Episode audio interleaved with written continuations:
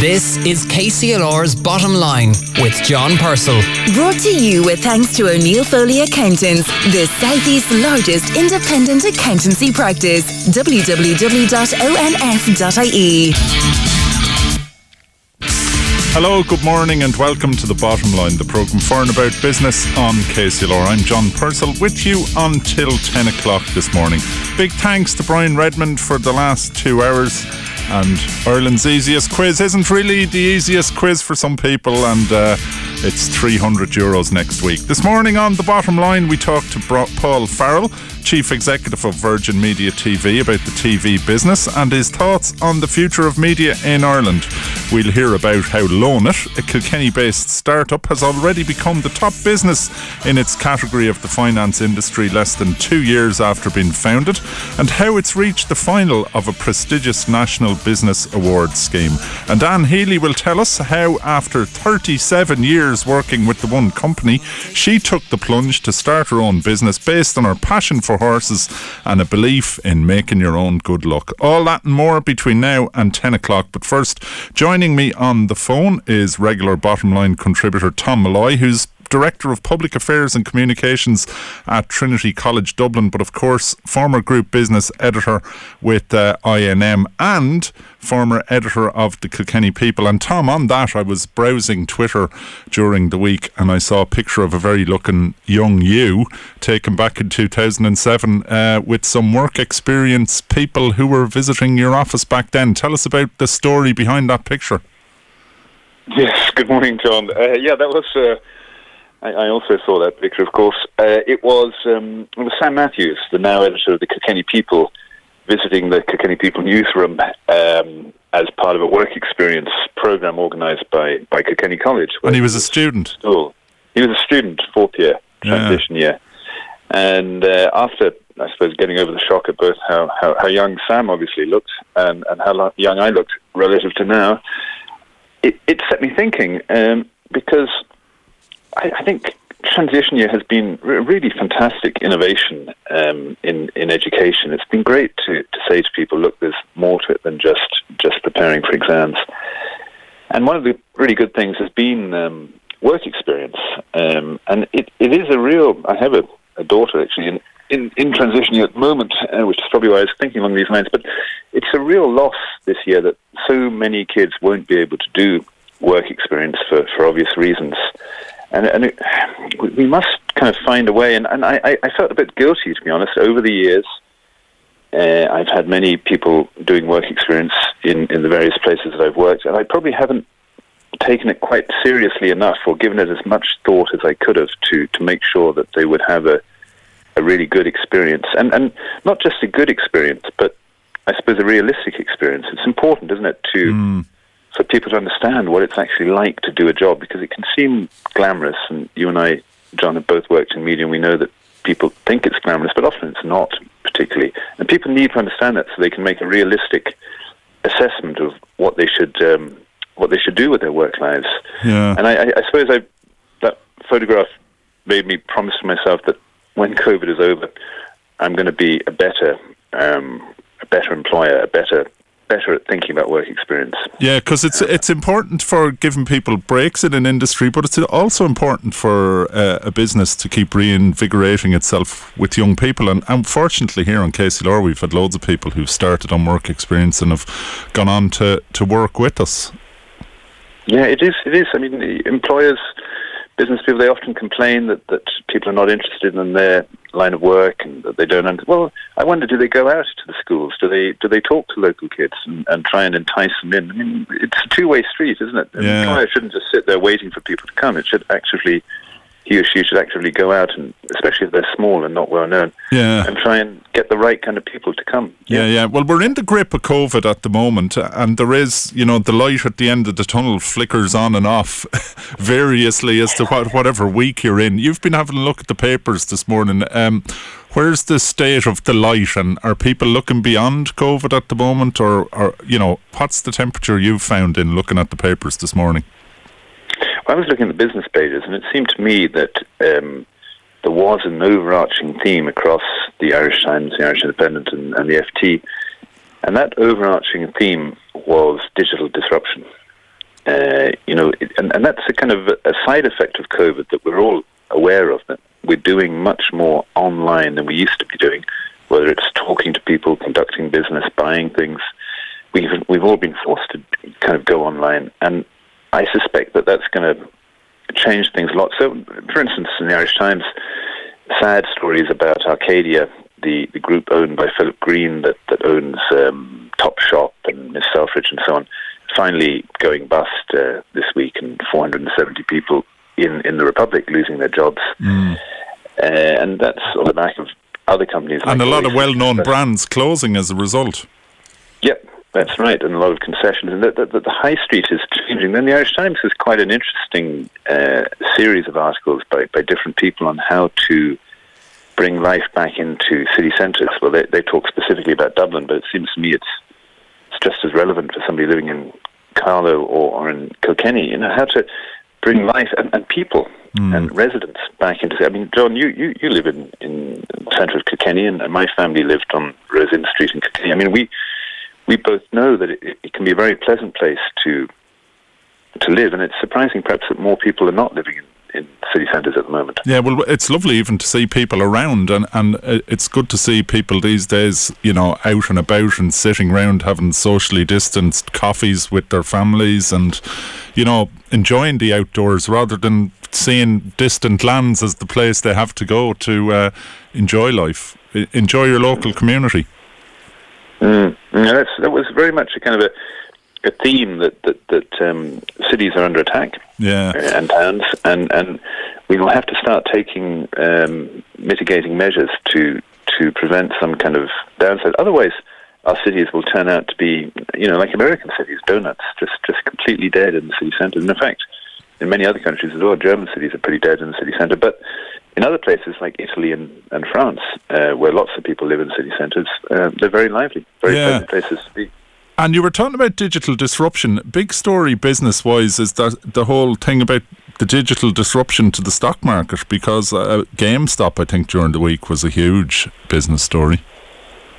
Yeah, that is that is the most fascinating business story, isn't it? The one that's got every every everybody's tongue wagging, although it is, in, in parts, I find difficult to understand.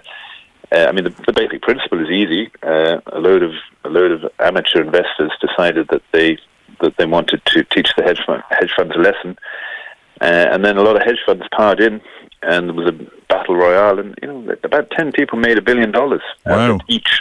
So you know, there's a huge amount of money at play. I I thought um, perhaps the most interesting kind of comment on the GameStop um, uh, battle came from Ray Dalio, the the investor. Hedge fund manager, uh, stroke philosopher, who who told Bloomberg that he thinks it's it's reflective of a, the divisions in American society, uh, that it's not far removed from the people who, who stormed the Capitol. This this this kind of total inability to accept that there might be two sides to an argument, and the kind of need that we've seen in American politics and American life nowadays to to just destroy the other side, not just to kind of say, well, I disagree with you, and, you know, as people have done for, for, for decades now. Instead, just to kind of say, I disagree with you, and I am going to destroy you one way or the other. I'm going to impeach you. I'm going to take a legal case against you. I'm going to build a wall against you. I'm going to blah, blah, blah. I, I think he's right. I think there is um, that there is an edginess in the stock exchange at the moment that is um, dangerous, uh, and... And there's a kind of euphoria. We've seen it before many times. For those of us, anyone who's over fifty will remember it. The financial crisis in two thousand seven, two thousand eight, and, and the, the uh, tech bubble that came just before September eleventh. And actually, there, there were quite, there were quite a lot of warnings in, in the papers, you know. Um, Bank of America, for instance, uh, predicts that stock, stock exchange will go down ten percent. Wow. And these predictions are always, you know, they're really fingers in the air. No one can know, but it's unusual for a bank to predict a sharp decline in stock prices because, of course, its own, you know, mm. it, it too is a stock.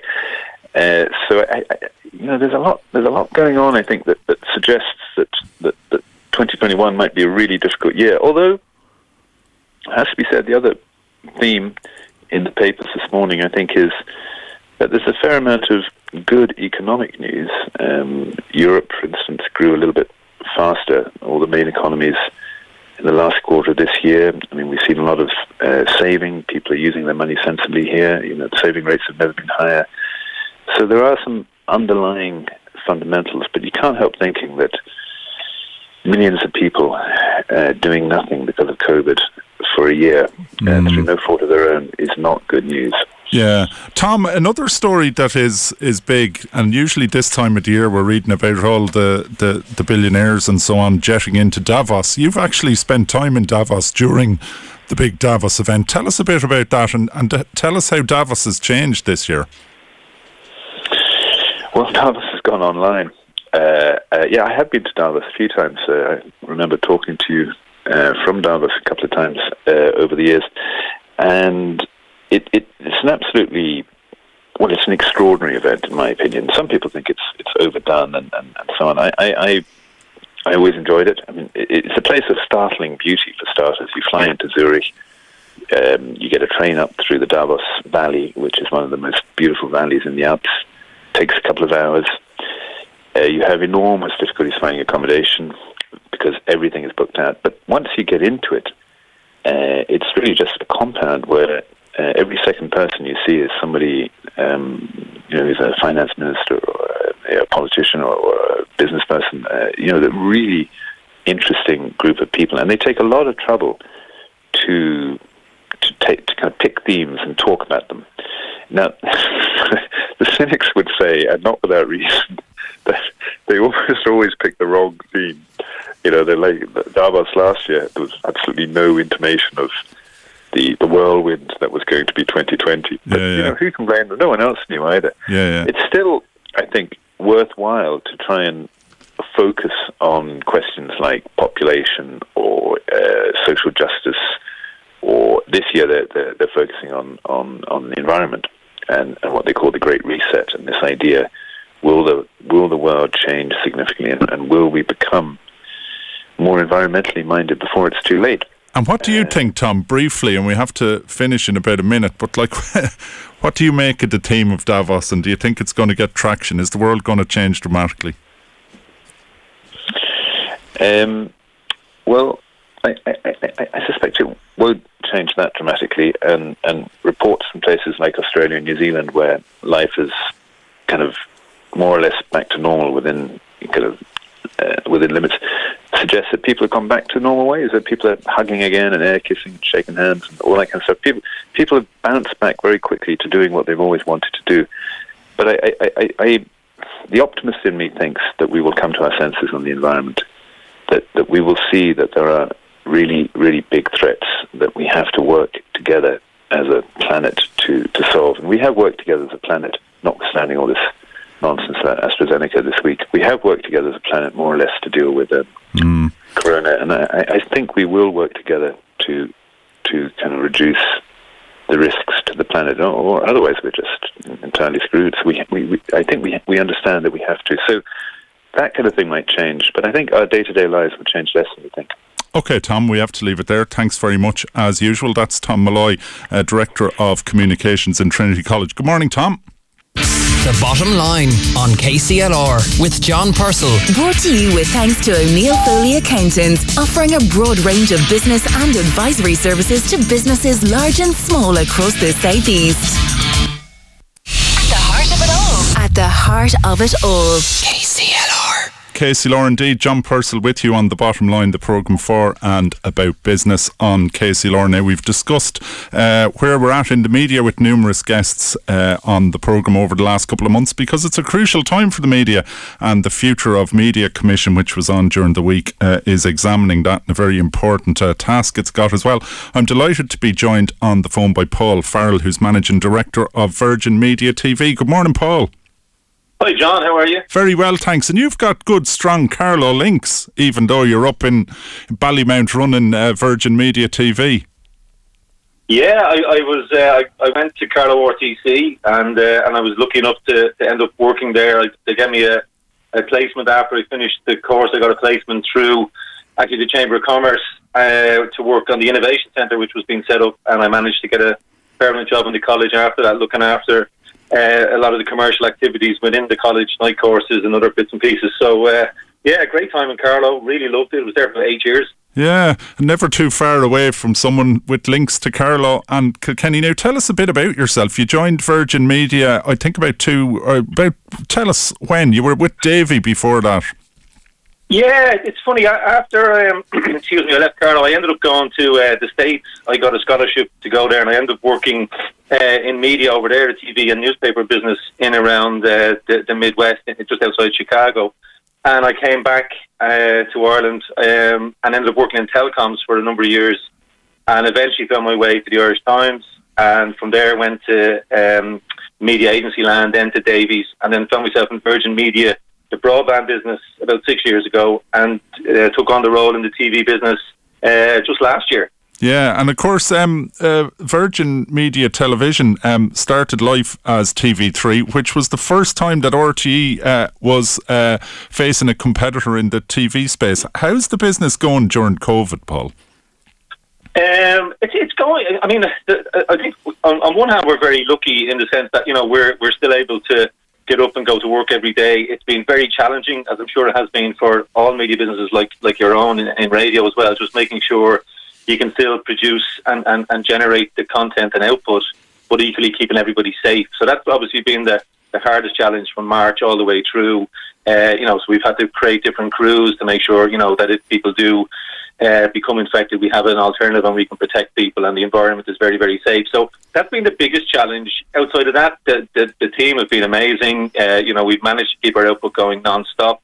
Uh, I think similar to radio, we've seen great growth in uh, in viewership, uh, but equally we've seen huge growth in trust. Um, you know, our news, uh, current affairs programming, similar to what, what you've seen in radio, has grown significantly over the last uh, ten months, because people do want to go to, you know, local sources, trusted sources. So there's a tracker the Department of Health do, and it's interesting. Well, you know, Virgin Media T V has become the, the second most trusted source for COVID information, and local media has equally grown. Things like Facebook and, and, and a lot of Twitter and social media have declined significantly over the period. So that's encouraging uh, for us all.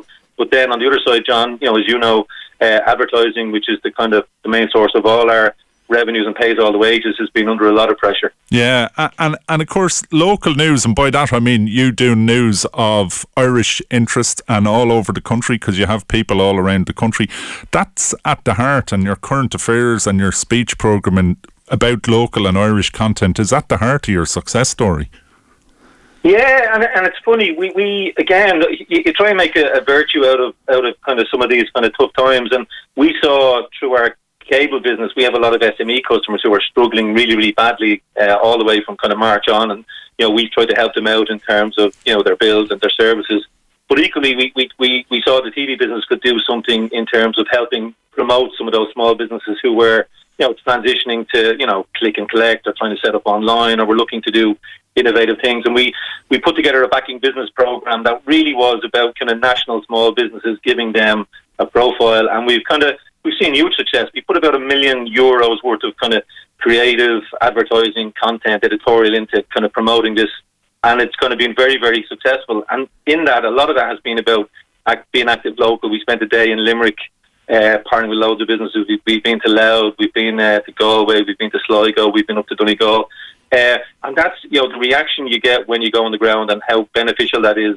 I bumped into Derek Hartigan yesterday, our weatherman, and he was just back from uh, Maynooth, and he spent, you know, he's nearly in a different town every day, and it's just about promoting those local businesses, telling local stories, giving people a kind of voice locally, which I think has never been more important. Yeah, and we're a huge amount in common with our approach uh, in local radio. How are you feeling about twenty twenty-one? Paul, I mean, there's two aspects of it. There's the growth of the kind of core service you provide, and there's a huge appetite out there for news, current affairs, support for local business and all that. But also the business side is tough, isn't it? Because uh, let's face it, the Facebooks and Googles who don't have licenses, who aren't regulated and so on, they're really, you know, they're running riot. Yeah, it's a funny one. I mean, I think, you know, again, as an industry, as a broad industry, you know, newspapers, radio, T V station, we probably haven't, uh, you know, articulated this as well as we probably could, because it is a huge threat to, you know, a whole ecosystem. If you talk about, you know, the people that, you know, create the content, the broadcasters, the radio stations, people that create the ads, you know, there's a huge industry here that's under pressure here. And Google, I think the latest stats I saw, and it's obviously been accelerated through the um, through the, the, the COVID crisis, I think has about eighty-four, eighty-five percent of the online advertising market, mm. and that's over fifty percent of the total market. So that's a very dominant position and a dangerous position. And I think regulators you'll see in Australia and, you know, recently in the U K and E U are trying to, to tackle this. But there is a danger that it's going to, you know, it will grow exponentially and will put traditional media uh, in, in huge difficulties into the future. The, the Australian thing with Google and Facebook, I mean, I had to laugh in some ways, but they, they were basically saying that they couldn't afford to operate if they had to pay for their content. How would that wash with Virgin Media T V if you just said, look, we, we need your content, but we just can't pay you?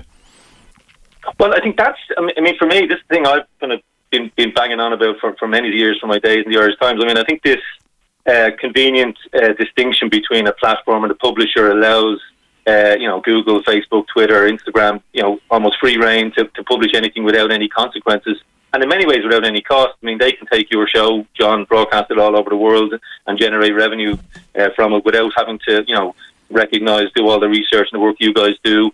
And, you know, and then, you know, that content, you know, has, has, has revenue potential for them. And that's what they've done across the board. Now, they've also, you know, being fair, enabled a lot of local voices, new voices through their platforms.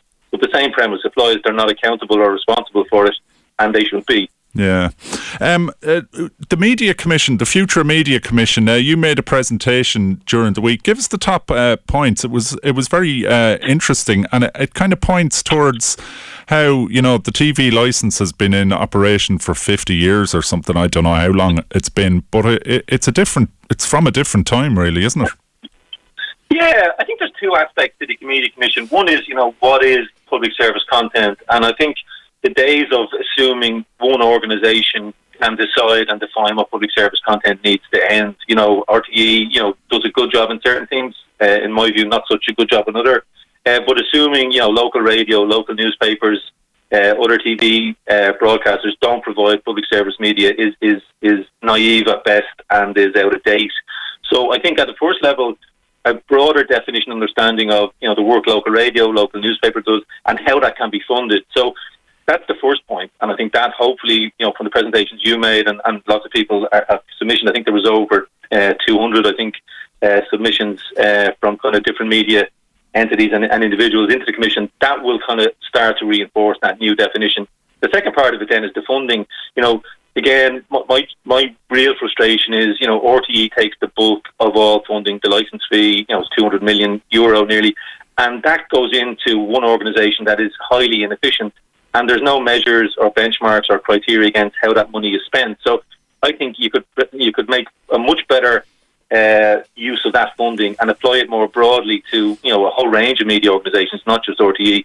To yeah. do what's right, and again, get the public more engaged. So there's two issues, funding and the assumption that one organisation can define what it is, and that organisation is highly inefficient. It loses money every year, and you can almost set your clock by the time Maya Doherty goes on the radio and Dee Forbes to say, oh, look, we're going to lose money again. Mm. And I, I think, you know, like you said, none of us in our organisations could kind of go to our uh, directors and say, oh, by the way, we're going to lose millions this year, will you give us a few more euro to keep going? But they will say that they have public service uh, obligations to meet, and they're very uh, expensive. But I, here in local radio land, we have uh, contractual ag- agreements that we have to provide twenty percent news and current affairs. Do you have to provide uh, the same amount?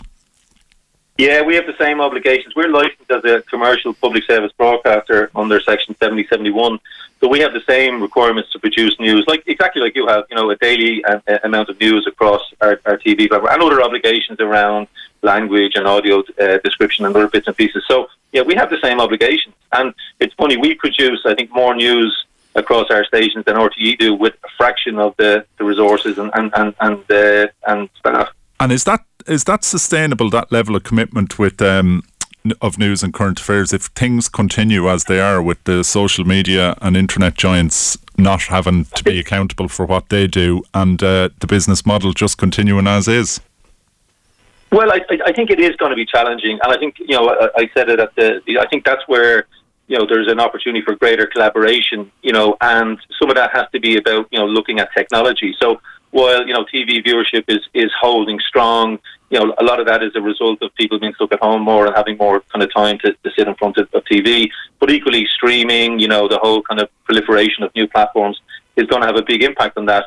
But local news, local content and trust in that is still going to be vital and very important. So I think where, you know, Virgin Media Television and, uh, you know, yourselves in local radio, you know, can come together and hopefully, you know, there's an opportunity to put platforms together that make it easier for people to find the local news, the local content we create, rather than assuming, you know, it can only be found through one channel. So I think there's other ways it needs to be looked at. But it is, as you know, it's costly to, to put together news, to gather news, to verify it, make sure it's accurate.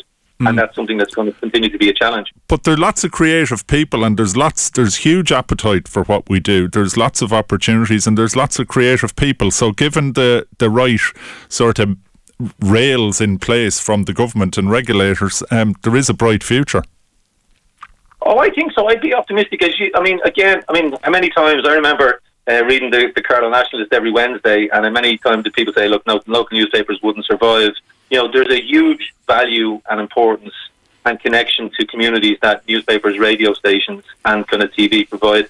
And there's a danger. I always use the example, if you go to, to Scotland, you know, there's only one remaining Scottish newspaper left uh, as a result of kind of this proliferation of kind of, you know, mainstream media, international media growing. And in Ireland, we have to be very careful because there's such an influx. You know, you see it now with Netflix and Disney Plus and, and, uh, and of American and U S content. We're the most exposed because of our language and our kind of culture uh, alliances and allegiances to, you know, the U K and the U S. So local media, local content, the role communities, and that plays equally from a culture, a sporting point of view, has never been more important. And you're right, that's where the Commission, I think we're both frustrated that it's kind of, it's got such a long time frame, and, and by the time it kind of makes decisions, you know, a lot of challenges may not be uh, able to be resolved. But the Commission needs to recognise that value and spread that kind of funding model around to support, you know, local uh, media organisations and the creation of local content. Yeah, well, great. Paul, uh, pleasure talking to you, and best of luck uh, to everyone in Virgin Media T V. Thanks, John. Okay, take it easy. That's Paul Farrell, who's uh, the Chief Executive of Virgin Media T V. You're listening to The Bottom Line, the programme for and about business on K C L R. Lots more still to come up on the show, but just to tell you that uh, nominations for the E Y Entrepreneur of the Year twenty twenty-one programme are open now, so check out the uh, website there, E Y Entrepreneur of the Year. That should get it. Interesting too to see uh, information out during the week about the number of I E domains registered in Kilkenny and Carlow over the last while. And uh, in twenty nineteen, uh, the new I E registrations in Carlow went up by forty-eight percent, according to their latest report. And interesting, in Kilkenny, they increased by just nineteen percent. Uh, so interesting stuff there. Don't go away. Uh, stay with us. Edward Hayden up at ten o'clock, but lots more to come on The Bottom Line. K C L R. Proud to be local. You're very welcome back. You're listening to The Bottom Line, the programme for and about business on K C L R. I'm John Purcell with you until ten o'clock this morning when Edward Hayden takes over in the hot seat. Now, the National Enterprise Awards aim to showcase, encourage and support a culture of enterprise and entrepreneurship in Ireland, and that's very much needed if we're to drag ourselves out of the current COVID travails. These awards are open to small businesses supported by local enterprise offices, a sector where we see loads of positive uh, stories about businesses facing adversity and overcoming. The ceremony this year for the National Enterprise Award takes place on Thursday the eleventh of February. There are finalists from Kilkenny and Carlow, and this week we're delighted to focus on the Kilkenny company who've landed in the final of this very prestigious national competition. Joining me on the line is Catherine Hennessy from Kilkenny Local Enterprise Office and Tom Enright from LoanITT, the Kilkenny-based company, which is the Kilkenny finalist. Now, LoanITT provide car, agriculture and commercial finance finance even through a digitalised credit application process, and we've spoken to founder John Duggan on the programme going back to twenty nineteen, shortly after the company began trading. Catherine, uh, the National Enterprise Awards, a very long established and prestigious, prestigious awards scheme, but it'll be very different this year. Yeah, um, it was established over twenty years ago, John, I suppose, to celebrate the contribution that small businesses like LoanITT make to the local economy. Uh, but this year, I suppose, due to the pandemic, we have to go virtual with our national final, and we're delighted to have uh, LoanITT represent Kilkenny in the final. Um, although online, presumably as uh, hotly contested and uh, a desirable thing to win as ever.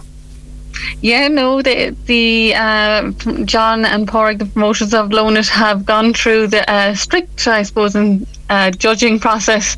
There, back in November, they would have uh, had to um, be interviewed by a panel of judges, and I, I suppose we had a number of tough questions to answer. So we're delighted they've made it through to, to the national final. Tom, uh, tell us a bit more about LoanITT. I described it very briefly uh, there, but just tell us about what, what you actually do and what services the company offers. Yeah, thanks very much, John. Um, so we're a Kilkenny-based uh, provider of, as you said, car, agriculture and, com- and commercial finance. Um, we do it through, I suppose, our own clever technology that we've built in-house um, that helps streamline the credit application process. So we're trying to move it, I suppose, a bit from a kind of slower, maybe more awkward process, a bit like me when I'm playing junior B hurling, um, to a, a, a more streamlined and kind of uh, fast, um, efficient and agile performance. Um, a bit like uh, T J, I suppose, who, who actually was on our, our T V ads this year um, during the G A A coverage. So we're, we're staffed by local um, Southeast-based uh, people in and around Kilkenny, and and as he said, John Duggan, um, who's from Kilkenny himself, and Pádraig Nolan, who's from um, Limerick. Uh, co-founded the company only back in two thousand nineteen, so in a very short period of time, we're um, we're we're in we're in the market, and we've we've already grown to to be the largest um, credit intermediary in, in the car finance space, and we're we're continuing to grow, which is a real positive a positive um, thing at the moment, isn't it? Yeah, absolutely. And and tell us um, about how business has been throughout COVID, because I gather you've continued to grow, which is a really good sign of a of a company. Yeah, um, like look, it's the same as everyone else. It's certainly a tougher, a tougher market out there. Um, but I suppose it's made us focus on um, what makes us good in terms of um, speed and and and simplicity, and and really kind of uh, nailing that down. And it's it's made us, I suppose, think outside the box as well. So later or late in twenty twenty. Um, we, we launched in the agricultural and commercial space as well, because as you said, it's a tough year, um, and certainly a tough year in, in for, for, for car finance as well.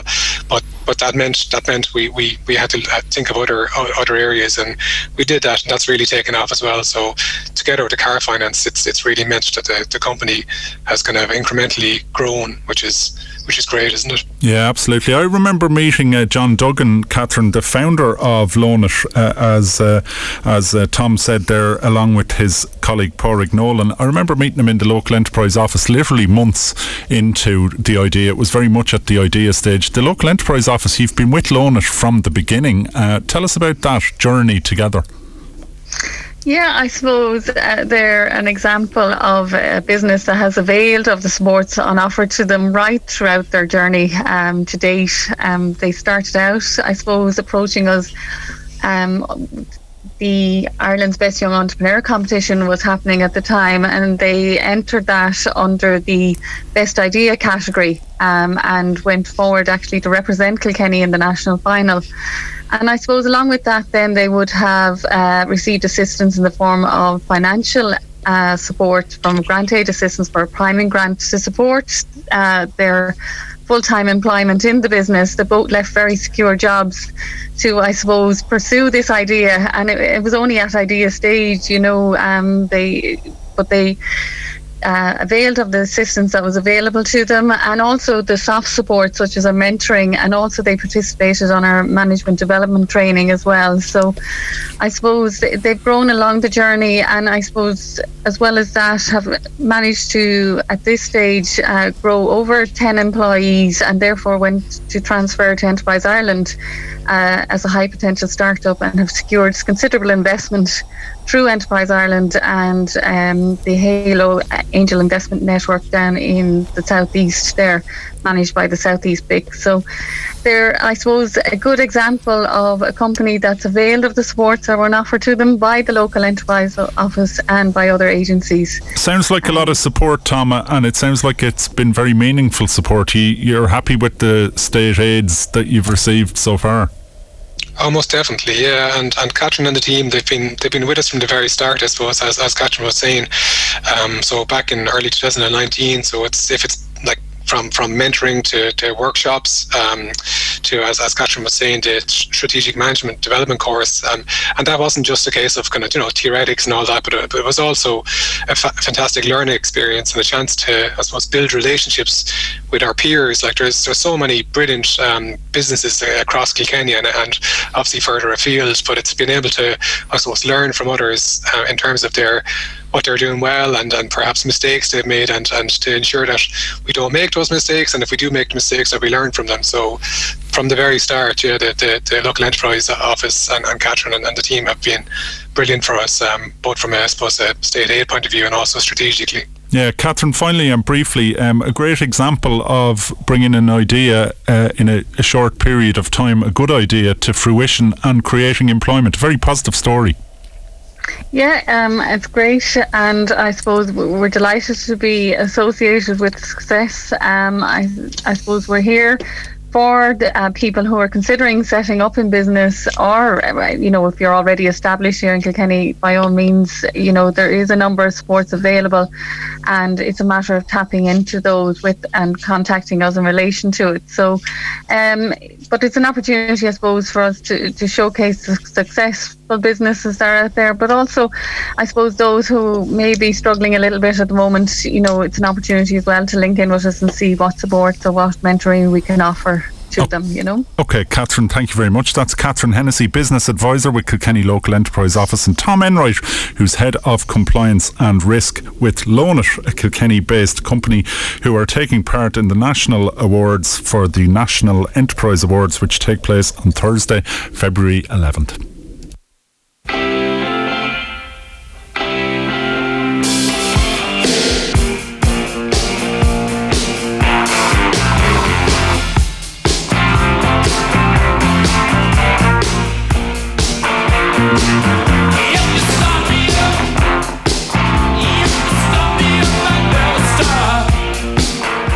Yes, the Rolling Stones. I bet that surprised you and probably gave a shock to my long-suffering producer Deirdre Dromey, because uh, I do have a piece of music uh, on standby in case something goes wrong, but I just thought I'd play Start Me Up by the Rolling Stones just before I speak to my next guest, because my next guest start decided to start up her own business after spending thirty-seven years working uh, in a very good job with AXA, the insurance company. Good morning, Anne Healy. Good morning, John. Thanks a million for having me. Not at all. Yes. Not everybody on this programme gets to be introduced by the Rolling Stones, but I just oh, thought... there you go, there. Absolutely, to put me in the mood. Yeah, yeah. I, I, um, but a part of me had me thinking, like, you had a, you had yourself a very good job for thirty-seven years. What possessed you to start up your own business after that length of time? John, listen, I had a great job. AXA was a great place to work. I have met my best friends through AXA, and that be customers and staff, and that's the truth of it. But I suppose, you know, timing is what it's all about. Um, maybe a little bit naive, maybe a dream, you know, mm. and um, I suppose timing being the biggest thing. You, you you come to your last child in college and you say, you make a break now and give it a shot. And I suppose, look, that's what it's all about. Naivety, I suppose, takes you a long way, and, and the dream. Yeah. And, uh, and luck, and you're a big believer in luck, and that's what you've, that's what you've built your business on. Yes, completely, and...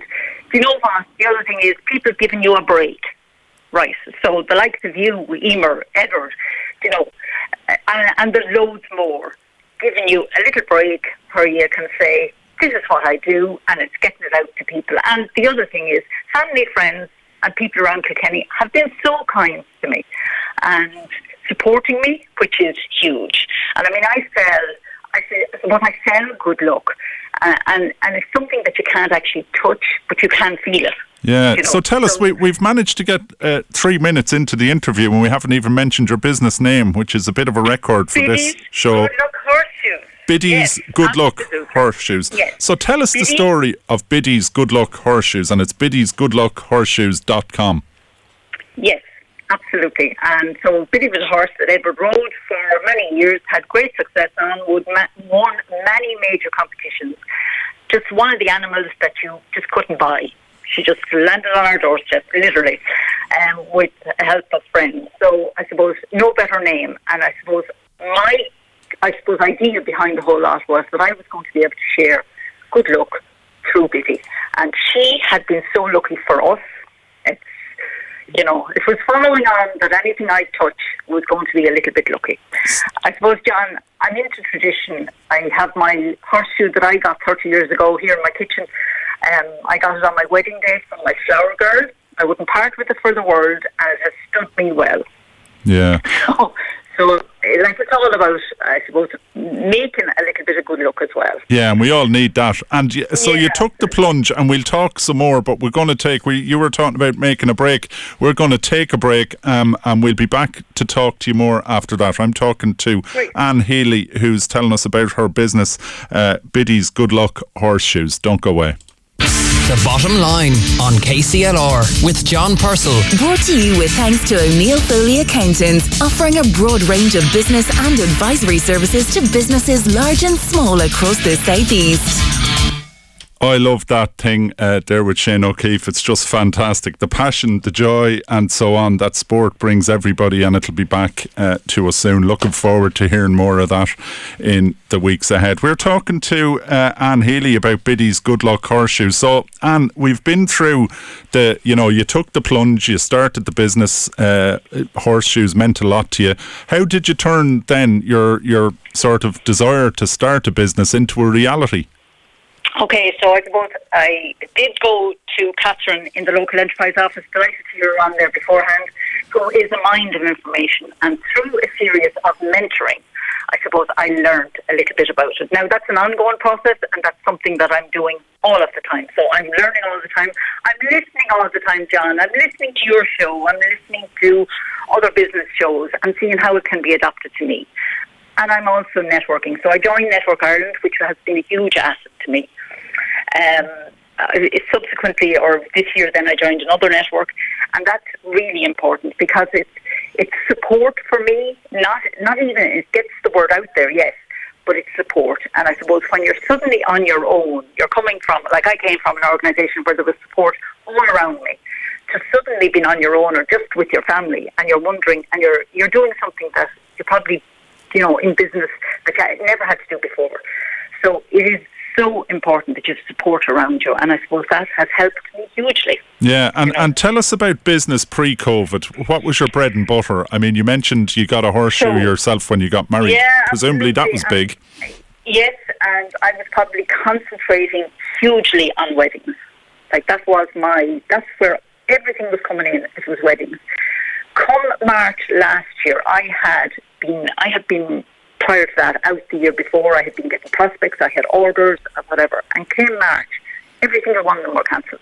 And you kind of have to uh, kind of reinvent yourself, I suppose, at that stage. So I began to look at other products like new baby, new home. Isolation gifts were really big and still are. Just Say that one again, isolation, isolation gifts. Isolation gifts. Yeah, so explain that. Seen, they haven't seen their family or their friends in months, uh, and a year maybe in some cases. And they send them a gift just to cheer them up. And everybody, like the actual horseshoe resonates with everybody because everybody knows it means good luck. So I suppose it's it's to cheer somebody up.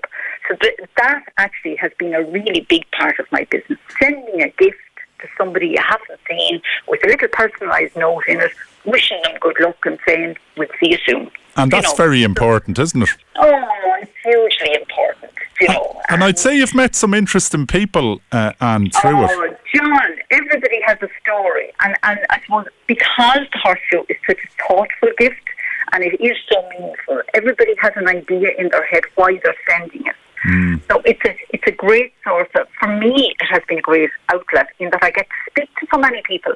You know, people ring me up with an idea in their head and say, you know, would this be possible? Mm. And you know, so, so you've adapted quite well to COVID by the sounds of things, Anne. How are you feeling yeah. about the future? And you know, you you left. We started off talking about how you you left A X A. Presumably, A X A would have five-year plans, ten-year plans, structures, and all Absolutely, that. Did you take a yeah. lot of that to your your good luck business? Yes, um, it's funny how one thing can be adapted to another. Or God knows, John, I had a lot of experience over thirty-seven years. So little things can be adapted, and I suppose contacts that you make, and that's what it's all about. you know. Absolutely. So, so you're feeling yeah. optimistic, Anne, yeah? I am feeling really optimistic, yeah. I um, was actually talking on a conference there recently. It was a global conference, and I um, would be hoping to get exporting very, very shortly. That's in hand at the minute in a small way, yeah, yeah. but on a, a bigger scale. So what would you be saying to people now this morning who are, you mentioned the word isolation, who, who may be working from home, who are feeling bad, but, you know, they have a dream and so on, um, however unlikely it might sound, because, you know, selling horseshoes when posted... I can guarantee you that a lot of people looked at me, John. Yeah. So what would you say? First of all, I would say go to the enterprise board or to leader and talk to them, because they have vast amounts of knowledge. They will put you in the right direction. Then if you do actually take the plunge, I think it's really important that you join some shape or form of a network. I, I think it, it offers support. They're not with you in your house, but they're there at the end of the phone. They're, they're, they're churning around ideas all the time, and you will get an awful lot from it. And you'll be That's welcomed really with open arms as well, won't you? Oh, Jesus, absolutely. Yeah. Absolutely, you know. Um, I mean, you take it from there, but in fairness, go to the likes of Catherine O'Connor here first. Yeah. Like, that's huge. Well, look, Anne, we have to leave it there, but I have to say your positivity is infectious. Um, I've had a couple of texts in to say it's great to hear your enthusiasm, and if uh, people like to find out more about your website, they can do it at biddy's good luck horseshoes dot com. Absolutely, and, you know, or give me a ring or send me a text or whatever, and I'll absolutely come back to them, yes. Well, Anne, look, pleasure and talking to you, K C L R. And good luck to you. Great, thank you very much. Okay, Anne, talk to you Bye. soon. That Bye. was uh, Anne Healy there from Biddy's Good Luck Horseshoes. That's all we've got time for this week on The Bottom Line. Remember, if you have any comments or ideas you'd like to get to us, you can email the bottom line at K C L R ninety six F M dot com, or if you'd like to listen back to the show or any episode of The Bottom Line, just search for The Bottom Line on K C L R on the Apple Store, Google Play or Spotify. Thanks to all our guests this week, Tom Molloy, Paul Farrell, Catherine Hennessy, Tom Enright and Anne Healy. Thanks to Deirdre Dromey who produces the show. Thanks to you for listening. Until we speak again, stay safe, keep your distance and hold firm. We'll get through this. Have yourself a good week, a good uh, weekend, and we'll talk to you next Saturday just after nine on The Bottom Line.